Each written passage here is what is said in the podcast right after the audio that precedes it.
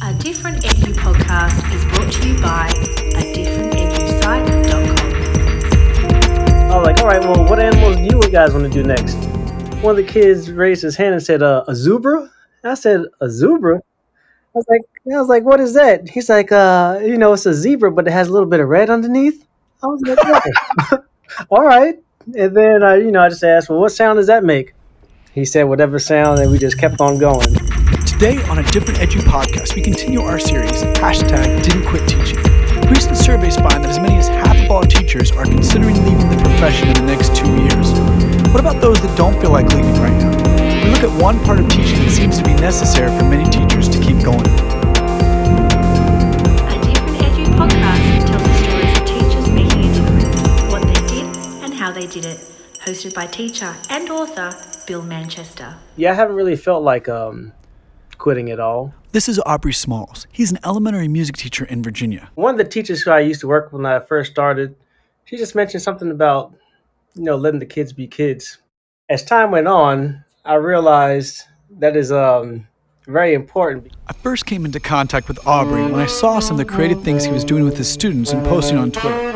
Around Christmas time, he was playing jingle bells on his tenor saxophone and having the kids sing along. The striking thing about the video was that the kids were having a great time, and so was Aubrey.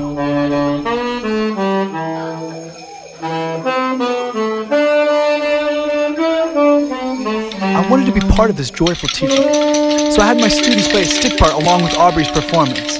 I posted it to Twitter, and we had an interstate collaboration going.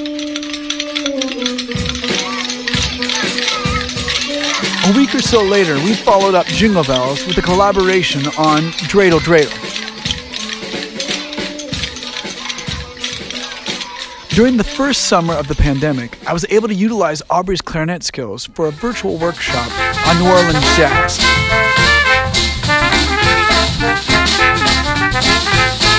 Through all of this, it seemed clear that what kept Aubrey going as a teacher the opportunity for him to be creative for and with his students. I was like, all right, well, what animals do you guys want to do next?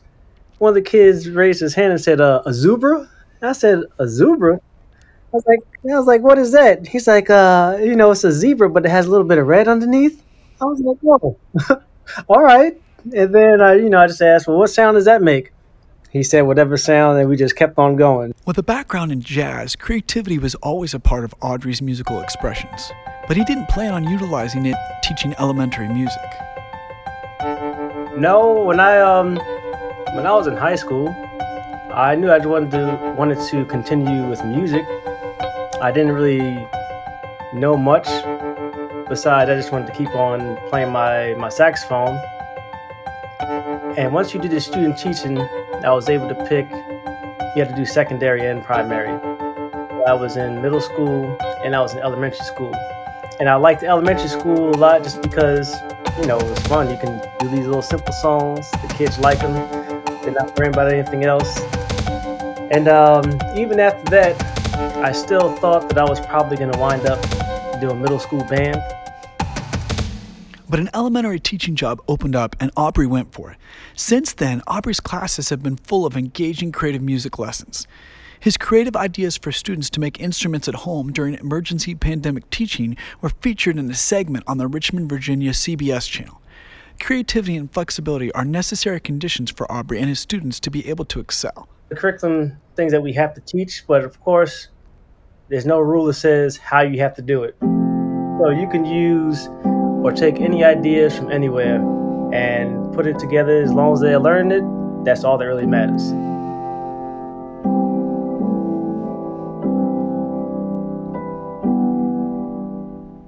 Many teachers like Aubrey find this creativity and flexibility to be an essential part of why they teach and why they keep teaching even when there are obstacles.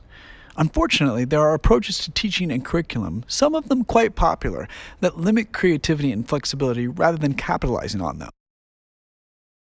There are approaches to learning that are like playing a piece by Johann Sebastian Bach. For most musicians, playing Bach means reading music written 300 years ago.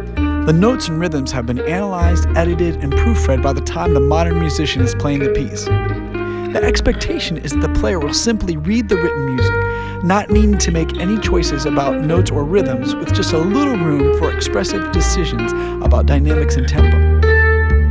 To be clear, this produces great results when it comes to the music of Johann Sebastian Bach. I spent hours practicing recording and producing the Bach trio you are currently listening to. For a certain type of audience in a certain context, this would be great. Yet when I played the trio for some of my highly trained musical friends, they found it lacking. Not because they detected any technical errors, but they simply didn't see a particular context that the piece would be interesting and engaging for. But that's the thing, when playing Bach, the idea of bending it to the context or audience you are playing for is not in the approach. Sometimes curriculum is presented in this way. Here is a fabulous piece of learning, presented as is.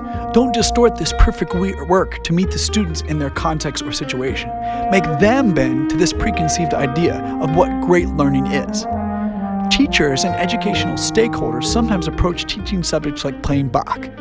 Jazz, and specifically jazz in a live setting, requires a very different approach. Rather than reading specific notes on a page, players are expected to understand the context of the piece as well as the context of the performance and audience, and create original expressions particular to their own experience. Aubrey and I got into this when he and I talked. It's not always like the easiest thing to make it all work, but once you understand it, then it then it comes out a little bit better. But again, even after you understand how things work, applying it is really the challenge of making it sound good to uh, making what you hear come out of your instrument and sound good at the same time. So, this means that instead of reading written music that may or may not engage the audience, a trained jazz musician can create on the spot a unique expression that fits the situation. This is what great teachers do. Rather than reading a script that may or may not engage the students, they create unique expressions that fit the standards and make learning work for each student. This is also why experience and teacher preparation programs are so important. When a jazz soloist plays, their 30 second solo might draw from 30 years of playing and listening. Likewise, when a skilled teacher is observed, the adjustments and improvisations they are doing are not born in that moment, but rather cultivated through years of training and experience. Well, give me the uh, the last four bars of a 12 bar blues in F. Um, so in F and like about this tempo, like the this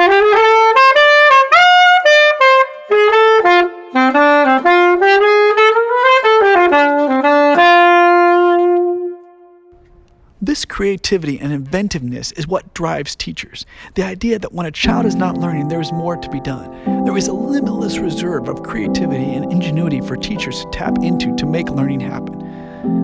If you are a teacher that is looking to have a long term career in education, remember this superpower. Be sure to put yourself in situations where you have the freedom to build your own solos and create the music that moves your students. If you are a principal or other educational supervisor and you want to hold on to quality teachers, look for ways to build up their teaching repertoire and improvisational vocabulary without limiting their creativity.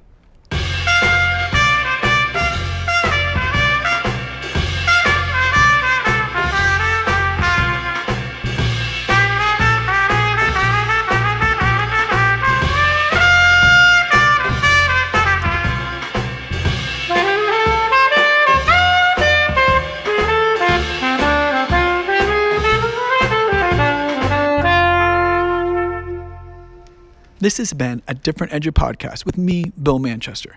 Special thanks to our guest, Aubrey Smalls. To check out more of his work with students, follow him on Twitter at Mr. underscore Smalls Music and on his website, smallsmusic.com. He just put together a new volume of 26 fun interactive songs for the elementary classroom. That is a great resource for teachers looking to be creative in their classrooms.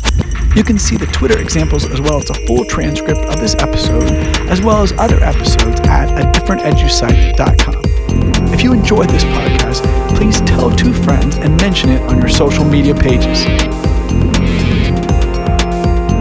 A Different Edu podcast is available on Apple Podcasts, Google Podcasts, Spotify, and most major podcast services. Follow B Manchester underscore EDU for Twitter updates as well as liking the Bill Manchester Author Educator Facebook page.